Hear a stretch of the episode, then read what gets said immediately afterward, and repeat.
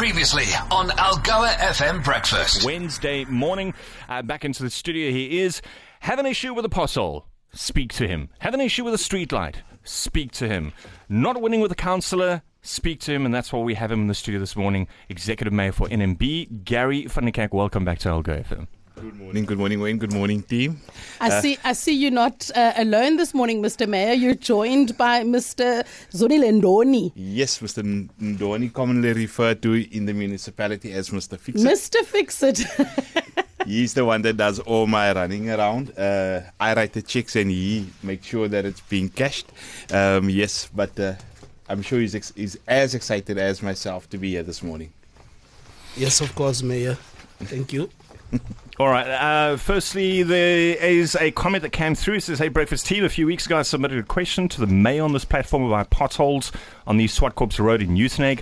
I'd like to thank your team and the mayor for not only fixing most of the potholes, but also painting the road lines. It makes a generally tremendous road much safer to navigate. So, from all the people helping to drive the local and national economy, thank you for keeping us safe so we can do what we do best. And that's from Arnu. Thank you so much, Arno. Um, yes, the, the challenge uh, with that road is that um, it's a provincial road. And as I said a couple of times on the show before, that um, we are busy with the district development model, uh, the implementation thereof, and uh, it's paying off. Uh, not only have we fixed that road, but we've also uh, done half of the old Uitenhage Road. And if you go to uh, old Seaview Road, Seaview Road, it's called, um, used to be full of potholes, but now um, we fixed all those bottles there as well. We still want to do the rest of um, uh, old Uitenhage Road. We've only done half of it, but um, th- those that are using that road will note that it, half of it is done already. All right. Uh, first question uh, from Hillary says water leak. I got the reference number here at 17th of April 2023. Given new reference with another reference number on the 22nd of August. Weekly follow ups yields nothing. Had to pay a plumber to come read our meter and empty the manhole. Please, can we get it fixed. What can we do for Hillary, please? Yes, um, we believe that it's the same uh, fire hydrant um, that's leaking again. Uh, we've got a the feedback we received that it was fixed. Um, we have sent a team out to go and check. They've sent us pictures. Um, we, the, the leak is still existing. Uh, we'll follow up on that, but I've been reassured by Mr. Fixit uh, that um, it will be attended to today still. Mr. May, I may just come in with regards to the water leaks. I did say um, last week to my colleagues Wayne and Charlie that I was going to ask about where we stand in terms of the water leaks. Happily, we seem to be moving up in terms of the dam levels. We're sitting where now, Charlton? Uh, last I checked, 48.41% thereabouts. Mm. 48.14%. And I mean, it's a far cry from where we were mm. at 6%. So Correct. we're doing really well. Mm. I just wanted to know, I don't know if Uba Wundoni could come in here perhaps Water leaks, I know that there was a plan to be addressing all of those just in general. How are we doing in terms of the water leaks? Can I? Yeah, first. Can, can um, first.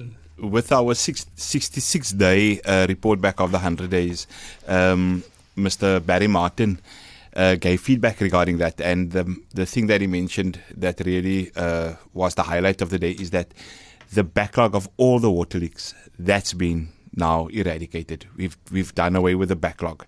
That's one. But we are still fixing more than a thousand uh, water leaks per week. Um, look, we do have old infrastructure, and that is um, the, the, the focus at the moment is to replace the old infrastructure. But we we, we think we we're getting there in terms of water leaks. I've travelled through Stanford Road uh, last or week before last. I see there's some.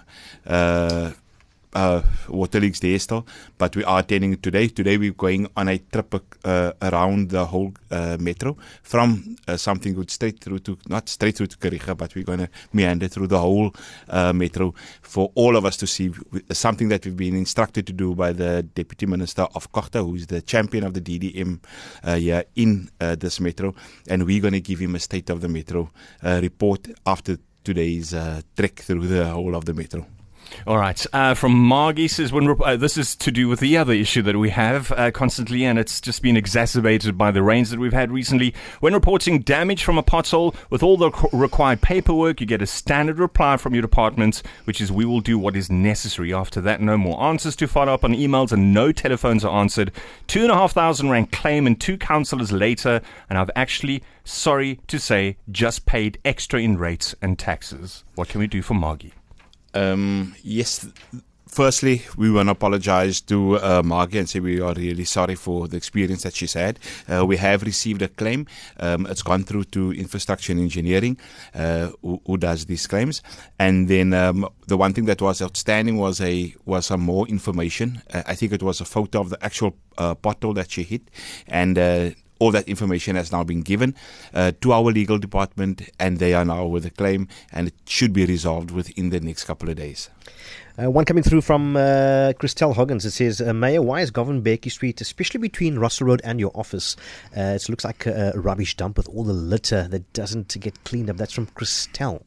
Yes, um, the deputy mayor, the deputy executive mayor, uh, Babalwa Lobishe, actually brought this to my attention the other day, and um, she makes use of that road a lot. Um, and uh, when contacted, we were told that there's a contract um, issue, but um, we we are employing more people via the EPWP program, and uh, we should see a difference within the next couple of weeks. Um, it's not something that we can fix overnight in terms of employing people, but the difference will be seen within the next couple of weeks. All right, great. We're going to have to leave it there because we are running out Bawundwani of just time. but has yeah. one last thing he'd like to add. No, uh, sorry. Regarding the, the, the that area of um, excessive refuse, I can confirm that we are our waste management is doing its level best. But the challenge that we are experiencing in that specific area, there is accommodation for students. Now we've got a serious problem with the tenants and in terms of uh, provision of, of refuse bins, proper refuse bins and stuff.